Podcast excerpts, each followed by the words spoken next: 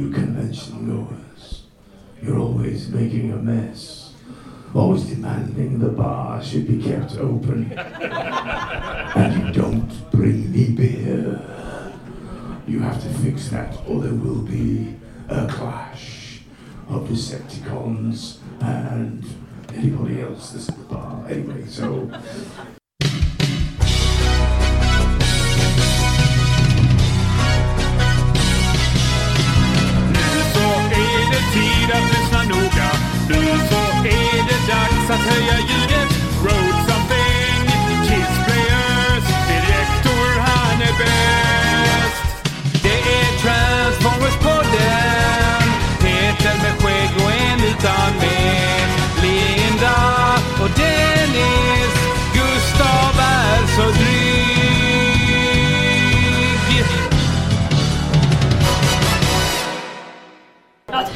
Attention! Welcome back.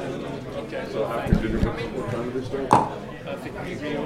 Welcome to the Swedish Transformers podcast. I'll leave this here, I won't take it down. 2023 in Lund. We're in Lund. You're doing great, Linda. You're doing great. It's doing fine. Don't worry about it. I'll ask you some questions in a minute. Keep it going. Welcome, David. thank you. Welcome. That's David. I'm It's David. okay. As I said, you're doing great. It's, it's going awfully well, isn't it? Welcome to Sweden. What's your name? And what? That's okay. isn't it? So, how are you enjoying the convention so far, Linda? How's it going for you? Hi, Mark. Don't cry. It's not that. It's never that bad now. You've got tears in your eyes now. Look. No, it's okay. I don't But have yeah- tears in my Yes, you eyes. do. Yes, you do. Yeah, but it's okay. Okay. Go. Carry on. My name is Linda. Well done, Linda. My name is Gustav, and I'm a treacherous Decepticon. And uh, we also have a guest. Hi, Mark. Oh, hi. Hi. How you doing? Hello. How are you doing? Either? I'm living the dream. And as I was just explaining to a lady back there, if you're not living your dream, you're living somebody else's nightmare. So get on with your dream because you're only here once. Make the most of it. Life is to be taken by the throat and dragged kicking and screaming in the direction you want it to go. And I'm always a party pooper, so I have to say that a nightmare is also a dream. I'm living one, so. So, there's this very important question. Oh, cracking. Yeah. That's a yes, whatever it is. Autobot or Decepticon? Well, I actually prefer uh, uh, lockdown's approach to it all, and I actually found that a more interesting character to play because of his. We were talking about playing pure evil badness.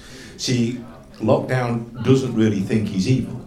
He thinks he's doing a job that's required in the galaxy, which is to round up all these fighting little, you know, Decepticons and you know, Autobots and, and make sure they don't cause mayhem elsewhere elsewhereabouts in the galaxy.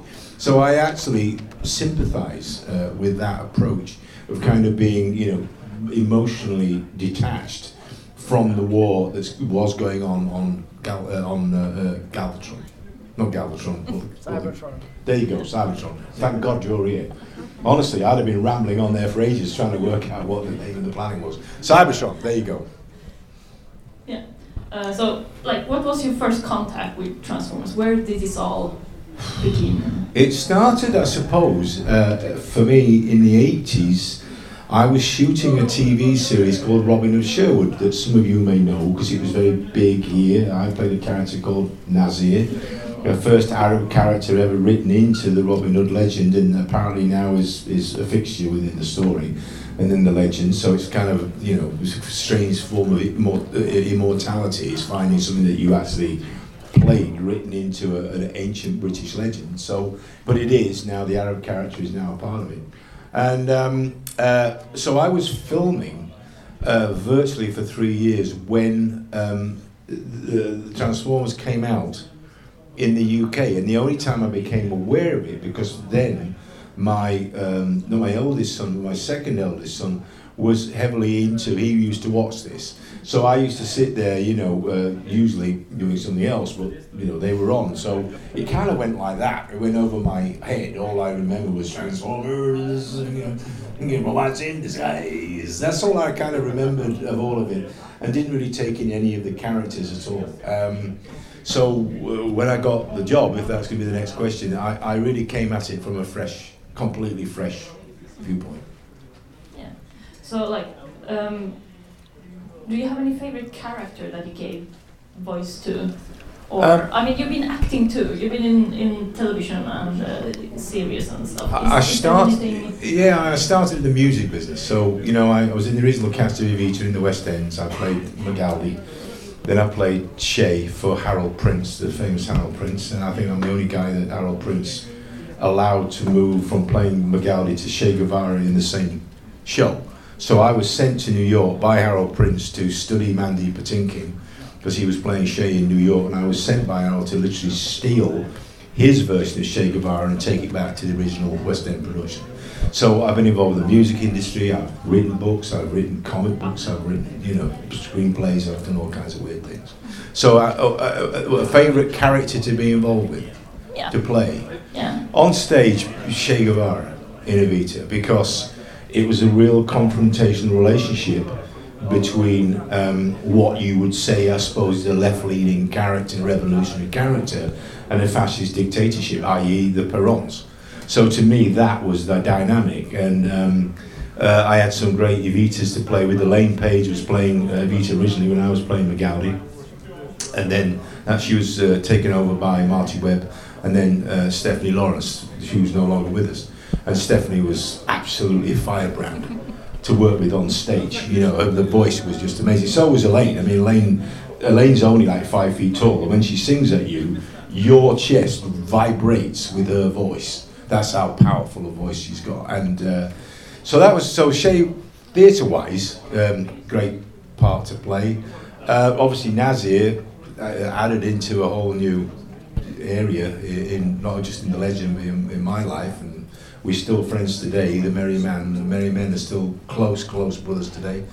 Uh, but obviously, um, Bumblebee is wherever you go in the world, just to be attached to Bumblebee because he holds the essence of so many positive, loyal, uh, human traits. It, it's it's it's a great part to be associated with, you know. But I like them all. I like Jetfire. I like Lockdown. You know, they're all fun to help create and bring to life. How about this? That was Bumblebee like forbidden to speak in the first Transformers movie by Optimus Prime, or what, what is your opinion? Like, what happened there? Because that was like the first time Bumblebee lost his voice. His voice. much, Yeah. He never spoke in the script version I had. Bumblebee didn't speak, so they were going to use the radio trick because uh, Paramount owns all of those clips that they used in the film. They own the rights to them because they all come from films that Paramount had produced. So they didn't have to pay themselves the rights to use it. So what they did was they went through their library and go, oh, we don't need to get a voice actor to do this. We'll, you know, we'll just nick bits from films we already own the rights to. So on the set, although physically I was there doing it, and sometimes did the same lines because they'd give me the lines and say, just say this Shia's over there and do it with him so that he could react because that was basically the job was to be on the set and be the voice and the presence with Shire and with anybody else, John Turturro and all that kind of stuff. So they, they had somebody to do the lines with. So I did all of those lines, including Optimus Prime, including all of them, you know. And the audition was bizarre because they wouldn't tell me what uh, what it really entails. I mean, as David said earlier on, you go into these jobs sometimes you don't know. So there, I didn't know the script. I didn't really understand. I, I got asked to go in because I did a film in Ireland called King Arthur for Jerry Bruckheimer. And I was the sword master and fight coordinator on the film. So I trained Keira Knightley, uh, Ioan Gruffudd, I trained Mads Mikkelsen, you probably all know Mads Mikkelsen, Stellan Skarsgård, it was great to work with by the way. Stellan was fantastic. And he, he came to me very early on and he said, he said, Mark, you're sword master. He said, um, I've never done a fight on screen, let alone a sword fight. And I'm 53 years old and I chain smoke. How are we going to get this on screen? And I said, and I stole from, if you're going to steal, steal from the best. I worked with, I did a film called First Knight uh, with Bob Anderson, who choreographed all the lightsaber fights in First Knight. So I trained with Bob Anderson, who's probably the best, did Princess Bride, right? So I trained with him, and I stole from Bob, and I said, Stellan, think of it this way: a sword fight is a drama scene where the blades have the dialogue. It's a conversation in steel, so it's a drama scene. So we build it in stages of doing a scene as an acting scene with the beats of the fight are the dialogue. He went, got it. And he worked very hard and probably one of the best sword fight with Mads Mikkelsen that I've ever produced and been able to direct and uh, was quite effective. So um, the, the pressure on that project, I had 10 principal artists, 50 stuntmen, 200 action extras, and nearly a thousand extras. So you imagine trying to put that together actually on a big set is quite something to do. So I think what happened was Jerry recommended me to Michael as this guy knows his stuff. And so they called me in to meet with the team, first of all, just the casting people. And they said, Can you do five voices at once? At, On, one, at once. At, on- at once. yeah, on the set, yeah. If we give you a scene now, can you read it with five different voices? So I was literally pulling voices uh, out of my, whatever, out the air, and one of them, uh, Jazz actually spoke like this. Hello, my name's Jazz. Where, who are you, Miss Moneypenny? Yeah, where are you in this, uh, this whole film? So that was jazz, but that was good. But I didn't know it was jazz. I didn't know that was going to be. They were going to use jazz. I, it just said five different voices. I did one voice for. You probably don't know this show. There was a phone. Uh, there was a. Um, uh, Captain Pugwash. Anybody used to get Captain Pugwash in the UK? So, "Eh, Stephen Staines, Master Bates and the Roger the cabin boy. so um, apparently he didn't say that. He wasn't. So apparently, he never said that, but it's legend now that that was what was in Captain Pugwash. So I was doing Captain, and I was. I was a Dalek for a while as well. One of the Transformers was a Dalek. So I was doing that. I did about five different. vo- Don't ask me what the others were. And um, the woman stopped and she was like, uh, "Okay." She said, "I've got only one other question." She said, "Apparently you work well under pressure." And I said, I said, well, yeah, I guess I'm, you know, uh, but there's no pressure if you're organised. If you're organised, you've got your stuff rehearsed and everybody's ready to go. It doesn't matter whether it's doing or whether somebody's fallen off a horse, whether the director's having a heart attack. It doesn't matter. We can. I, I'm prepared. Therefore, if you say to me, I want it over there, I can do it over there, right? Uh, she said. I said, why? What's is it? Is it an Antoine Fu- Fuqua film? She said, no, no, it's much worse. it's Michael Bay. And I went, okay. I was like, oh, whatever, whatever. And uh, the very first day on the set, Michael went to the computer with his animatics, which was the scene where the robots are hiding underneath the house. And all those, this was, don't forget, it's the first days, it was 2006, whatever. All you had was a line drawing. You didn't even have a finished rendering, there was no, no character, just a line drawing of what looked like a robot hiding under the house. And I saw it and I laughed. And Michael looked at me and he said, um, Can you see that? I said, Yeah, it's funny. You got giant alien robots hiding under a house under the South Los Angeles. In somewhere, you know, whatever. Anaheim, whatever. He went, You can see that? I said, Yeah. He said, Great, let's go. So that was the first scene we filmed where he gets electrocuted and all the steps on the thing and the, whatever. We, we shot that in, I think it was two nights or something. And that was the first time I saw the first Camaro car pull up outside the house, and everybody went, Whoa, that's a beast. So that's how it started. That's beautiful. You know, 10 years of my life then was spent running around like a lunatic. Going, what do you want, Michael? What? There's a car flying through the air. What? Where do you want? Oh, where's the robot? Oh, over there. Okay. And explaining that to the likes of Frances McDormand, who would not. She literally grabbed me and said, "Apparently, you're the only person on this set that knows what's going on. stay, stay with me and tell which which robot's what." And so I had to explain to her which pole with the light on was, was what robot. Yeah. Anyway, God, has that destroyed your entire question thing now, Linda? Not That's really. David, I by the way. That's that's David. There you go. Hi, David. Hi. Hi. Mark. Yes. yes, Linda. Do you think there will be more Transformers? Oh, I think um, now they will keep this going for as long as people want to see them. I think, uh, in all honesty, uh, I know G1 and all that kind of stuff. There's, there's a lot of noise about what people like the first, you know, the G1 or whether what Michael had done or, or Paramount had done was a good or a bad thing. In my view, and from what I gather from other people, from Hasbro and various other people, the franchise was literally on its last legs.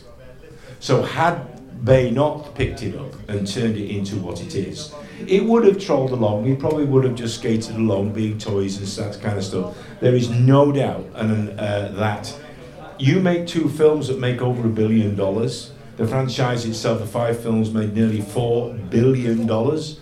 Somebody somewhere takes a lot of notice of that.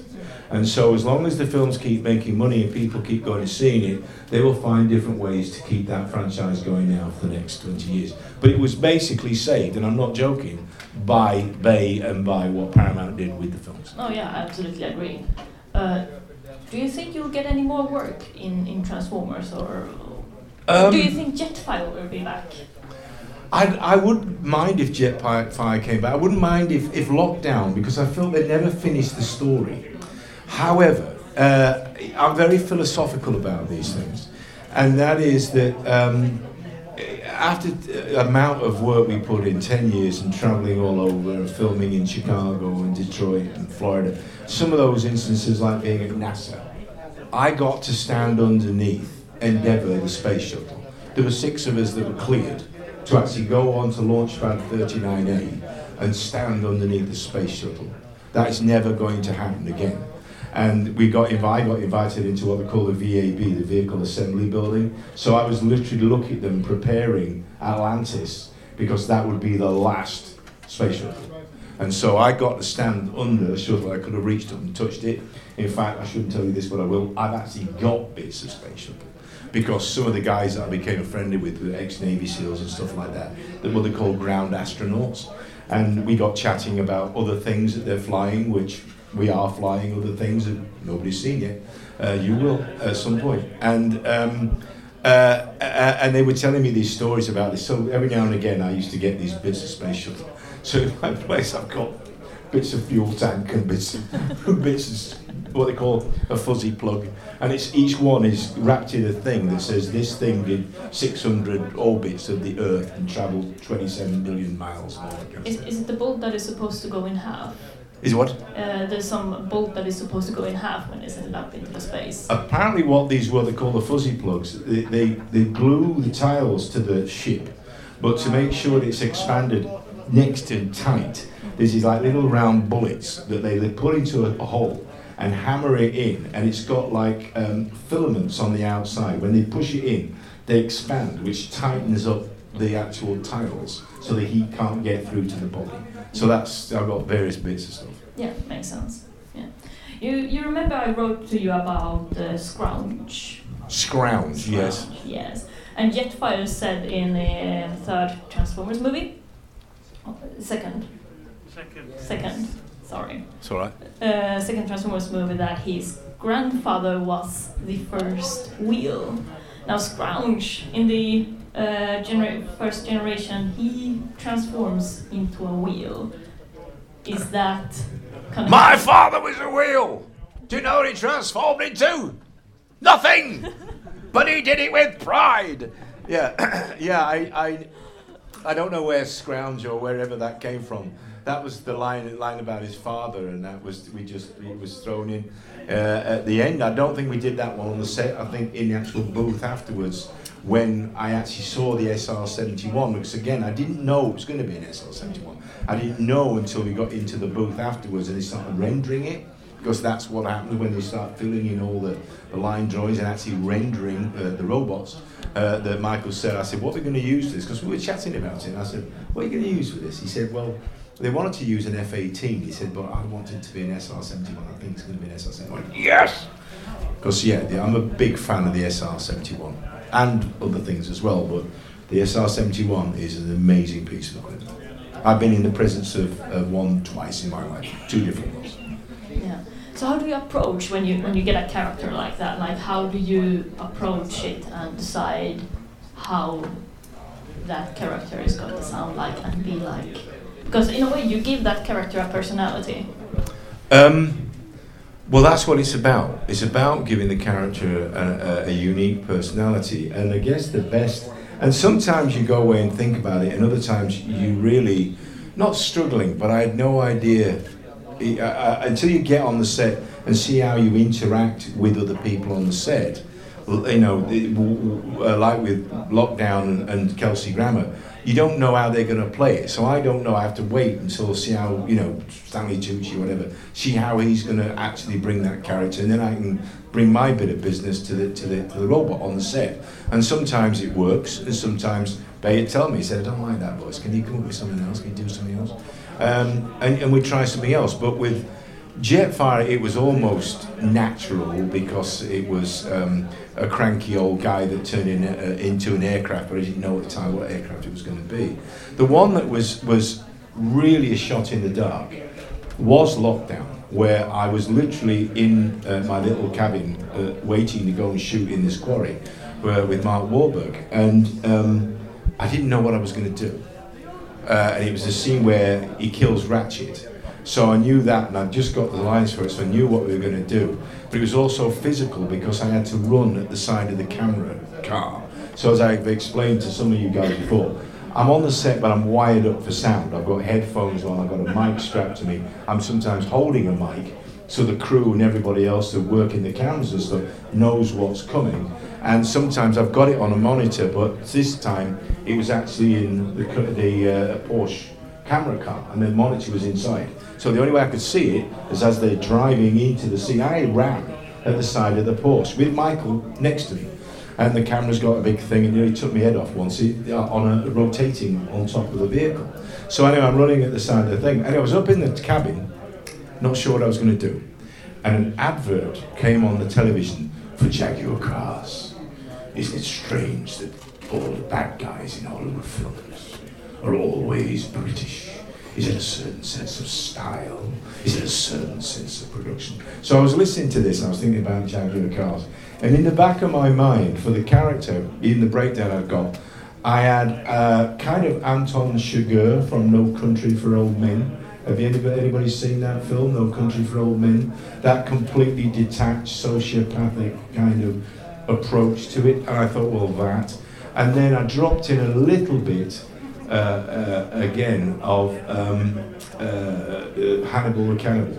I dropped in a bit of Hannibal Lecter because I wanted to give him that almost delicious sense of, you know, he's enjoying this, but he's not emotionally connected to the death at all or the violence. He's, he's just doing a job. He's a bounty hunter. That's what he does, like bounty hunters do.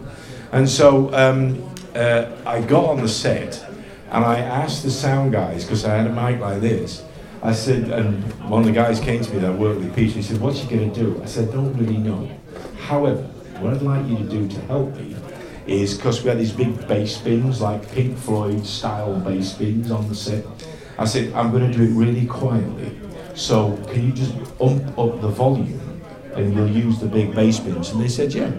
So um, I'm running at the side of the car when we start action and they're just blowing up ratchet and bullets are going off all over the place, it's things flying overhead.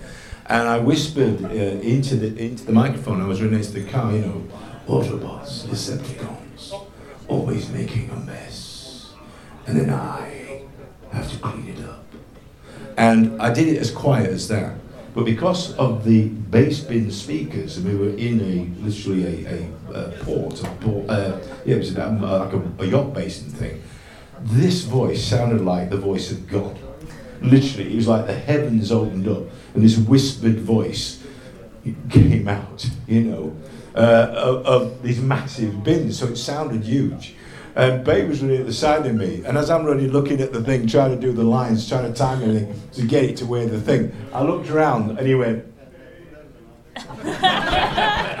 so I knew I was onto something. So, uh, uh, Uh, and that's that's part of the process. And so during the course of the filming, I played with that voice more, and we changed the dialogue a bit more, and and then say Kelsey came in, so we, we ran the little dialogue a bit more, and it, it, it developed during the course of it. And then afterwards, I learned that that actually were thinking of Clint Eastwood doing the voice for that.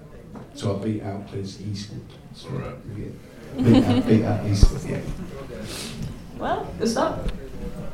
Uh, yeah, uh, David. Oh, Mark. Sorry. That's okay. I answer to both now. You'll know that. And when they call me and say, David, can you come and do a voiceover of Beast Wars? Beast Wars, I'll say, yeah, yeah, yeah, here's what I charge. I'll charge. I'll charge less than you. Don't. You sound like the same, so we get confused. Uh, you do live action, but have you ever uh, wondered how it would be uh, doing a voice in an animated show? I, I did the uh, games. I've done a, several Transformers games. I did the voice for the uh, the ride at Universal Studios. I did some of those voices. So I've done various bits of voices in in um, uh, other things, but I've never done a like a character in an animated series. So uh, I guess yeah, I guess it's all down to understanding the character, learning it, and then expressing it in a way which is going to f- fulfill the drama in the story. But I honestly, I've never done it. So you know, somebody should offer. You got an offer for me?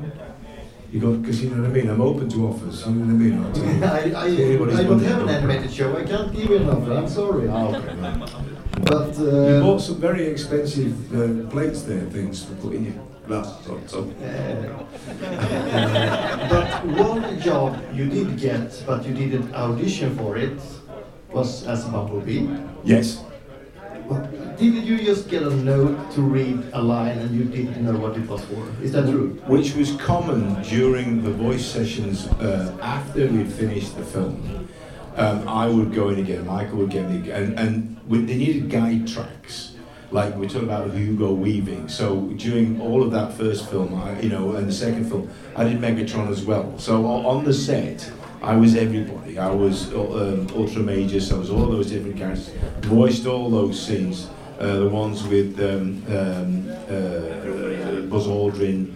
You know, Buzz Aldrin was on the set with us. All that kind of stuff. So I did all of that with them, and um, uh, bits of it. For instance, there might be a, a, a, a, a jet pilot they need a voice for. And if you see, you've got so many different credits. Not because it was planned, they just that I threw the line. Michael said, "Can you do a line there?" Um, and they just kept it in the film. And sometimes they paid me. Sometimes they paid me for the wrong voices, which was funny. And sometimes they didn't pay me at all. But however, they threw me in a day. I'm, I'm in the back of several shots. So I get the royalties from various shots in most of the films that I'm in. But you'll never see me in the film. I'm in there somewhere, you know, like in the background. And it just said, stand over there, be in the back of the shot. And I would be in the shot kept me in. So a lot of those voices, and a lot of time we voiced them and they simply ran out of time. So like Bulldog in the last film, the First World War tank, we voiced that, we threw that in. You don't, you don't see him transform. You see him transform into robot mode, then he falls apart, and then suddenly he's back as a tank. So it's pretty pressurized. So things get thrown in all the time, and, and you know you get paid for it. Yeah, but getting Bumblebee must be a jackpot. Oh yes, sorry. So what happened was we were at Bay's place, and Bay came to and just gave me the lines and said, "Just say this." Can you just say this? As a, um, I didn't know whether to use it as a guide track or what they were going to do with it, and I didn't even know it was going to be used in the film. So I just said the lines, and lo and behold, he ended up in the film. If I'd have known it was going to be Bumblebee, I might have done it a bit different, but I didn't. I'm eternally grateful that Michael kept it in because I get the residuals for it, but um, I didn't know at the time. I had no uh, understanding that it were going to be used that way. And but it wasn't. I know it sounds weird. It wasn't unusual because I'd done that throughout the entire film. So it wasn't. They paid me for the bits they used and the bits they didn't use as guide tracks for other people. I think uh, you have already answered many questions without me having to answer question them. So Oh. the audience, do you, any questions for uh, David? Oh, sorry, Mark. I've got questions for you. If not, yeah, really. Okay. Why did they uh, decide to not have Bumblebee speak in Revenge of the Fallen? Um, it was in the beginning. I, uh, what, why it was changed? Don't ask me.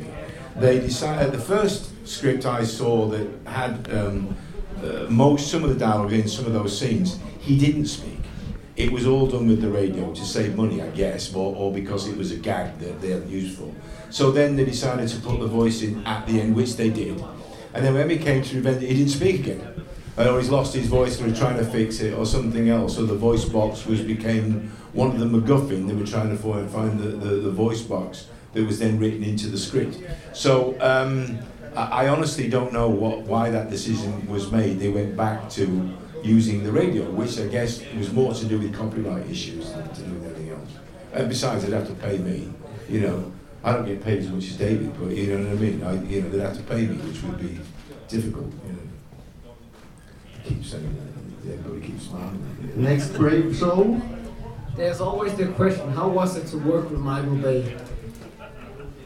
Uh, I get asked that question a lot, and uh, I have to say, I got on really well with him.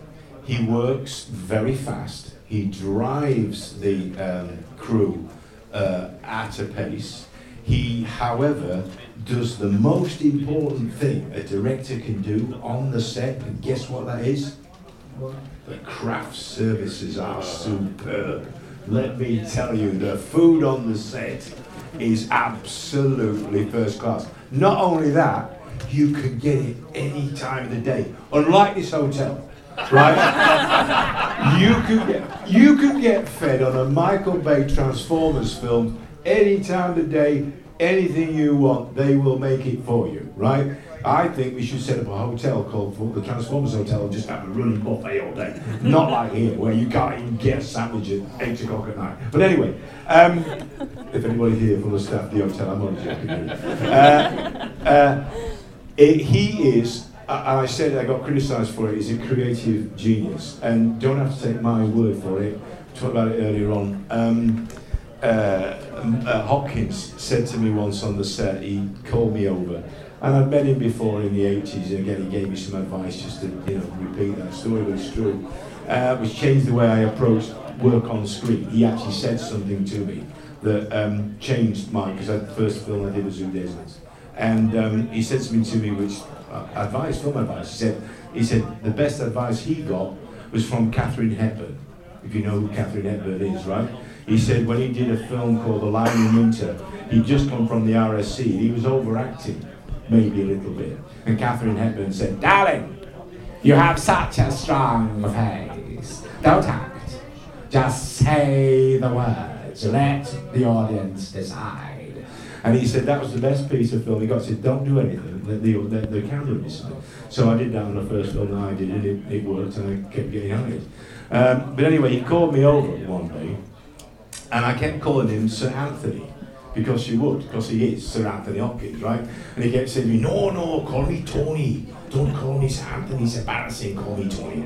He said, uh, How many of these have you done? Michael? I said, This is my this is my book, my fifth, right? He said, um, He's a genius, isn't he? I said, A lot of people think he is, a lot of people don't like the way that he works, right? I said, But I, I get on with it, the pacing and the speed of it and everything. He said, I've never seen a director do what Michael Bay can do. He said, um, I've worked with a few directors. I said, I know. He said, I've never seen anybody pick up any camera, any lighting rig, any sound thing. He can pick up the sound, he can pick up, he knows about lights, he knows about CGI, he knows about special effects, because he's done it all. And he literally can run the set. He can do everybody's job on the set. So for me personally, again, I try to be as prepared as I could always be and roll with the punches. And there was more than one occasion where Michael would come to me on the set and go, this is what we're shooting, there, there, there, the robots are here, this one's there, Optimus there, whatever. Uh, that's good thing, I'm going to pull the wire, there'll be a special effect, boom. And then he would go. And so the first assistant would come to me and go, what did he say?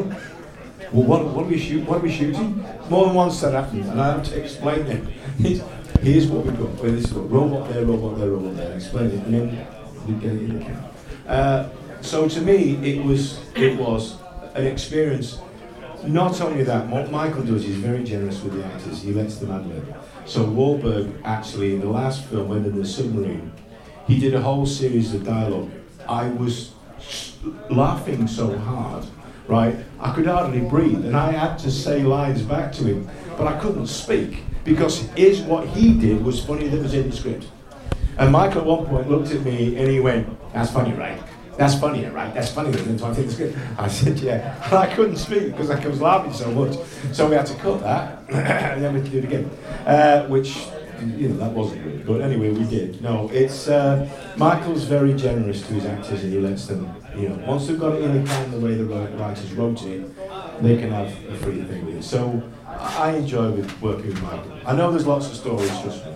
I'm sure many of them are, have some kind of element of truth, but I found it to be incredibly creative and generous and good with you know, uh, that part of the actor's job. Put that way. Yeah, uh, Michael Bay loves explosions, so working with him must be a blast. Oh yeah, lots of explosions. Uh, I think we have time for one more question. Who will it be? Oh, it's already been 30 minutes. Huh? It's already been 30 minutes. Thank you for such a nice interview. Really enjoyed it. And, Enjoying being here. and uh, yes, I mean, what you said about residuals before, and that you put your voice in. I was wondering how much control do you voice actors have over that sort of thing? Because I think like you don't have your likeness often on the screen. You've got all you've got is your voices, and sometimes you're putting yourself in another voice, so it's not even your spoken voice. So how does it work with getting your dues? Because actually, the funny thing is, now you're here, it reminds me when I got this leader class toy Jetfire. Uh, when that came out, I pressed the button and it said something like Jetfire. I was like, that wasn't the guy in the movie. I was just wondering, like, The Scottish accent. It was, it was Scottish. It sounded like Edinburgh t- afternoon tea or something. It was like Jetfire, and then you like, uh, and it was, it wasn't you at all. No. So I just, and that was an official product. So I was just wondering, how does it work with those sorts of deals? Like, do you get a, a packet deal at the start? You have to have me in the toys and all this stuff as well and all that. No, no, there's none of that. You, you are. I was hired um, at a daily rate to be on the set when they were filming with robots.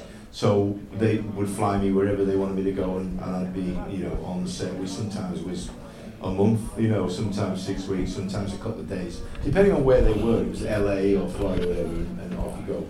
Um, Edinburgh Castle, not Edinburgh Castle, Allen Castle, places like that uh, Na- NASA, Cape Canaveral, wherever we were, and they were flying me in for however long took to get the stuff in the can. Because don't forget, you have technical stuff with the CGI. So it has the lighting has to be a certain way, and the background has to be a certain way, so they can paint the robots into the actual pictures. So that's that's the job I was uh, offered and, and I took. And then what happens is, I'm a SAG member, so everything that I do has to be a SAG rated job for which I get residuals. So every time it's shown, I get paid as residuals. Now, um, sometimes that was already set up at the beginning um, uh, of the film. It wasn't the beginning of the franchise because we didn't know it was going to work. That first film was really a test of it had never been done before, and that's why they built the first robot because they didn't know whether it could work with a, a metal physical robot or whether all be like Jurassic Park and all painted in. So um, it really is a question of, uh, for me anyway, it was all done um, literally after that. Then it was always the same job. It was always written into the thing. They pay me a fee uh, for that for the use. Once we've gone into the booth and they decided what they were going to do for Jetfire Lockdown or any of the characters Bumblebee, that would be a separate deal. And I was paid for that. My residual royalties were based on that figure. Um, the Scottish voice for yeah, don't ask me, I have no idea. But again, it was also it was also a bit of give and take because they were doing adverts for Asia for the film, and they wanted a voiceover for that. So they called me and said, "Can you do this? Use the same voice for this advert?" For which they paid me a very handsome fee, and I was very happy to do it. So it's a give and take thing, you know. And as I said, they put me in the back of scenes, you know what I mean? So I got a rate, rate for being in the back of the scene. If they were going to steal something, which they did on occasion, because I know Frank Welker won't like this, but in the films, I it's me you're hearing. You're not hearing Frank Welker, you're hearing me. Like other of the characters, even with Peter, I'm afraid to say, if you listen carefully in a couple of places, I've done the line underneath, and then he's coming in either we've done it, but Michael's not used it. So there've been other voices as well, like as I said, Hot Rod, the French car, that was me as well. The Ning with and other things. But they've always been, I have to say, fair with the give and take. So to me, I've always been on this. I'm not sure I would do that with anybody else. Uh, I don't know now. You'd have to probably. Dave knows more about it than I do. You probably have to have a really tight contract because if they can find a way around it, they're going to use stuff and they're not going to want to, you know, pay you them. This is what the strike's about. So um, I was very lucky, and, uh, and uh, I, I, it was give and take. Whereas nowadays, I don't know how you get away with. But for instance, they painted my face onto a lot of them. They actually scanned my face in the studio.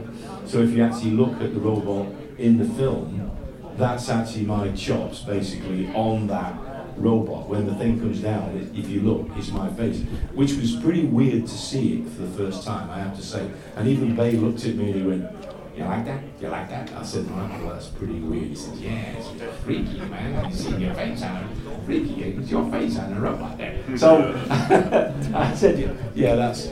It's pretty weird, but you know, I again, I waved off. I could have said, "Do I get paid for that?" But it, it was, you know, I mean, I'm just, I'm just glad doing it. So. No, thank you. You're welcome. Uh, thank you, David. Mark. That's okay.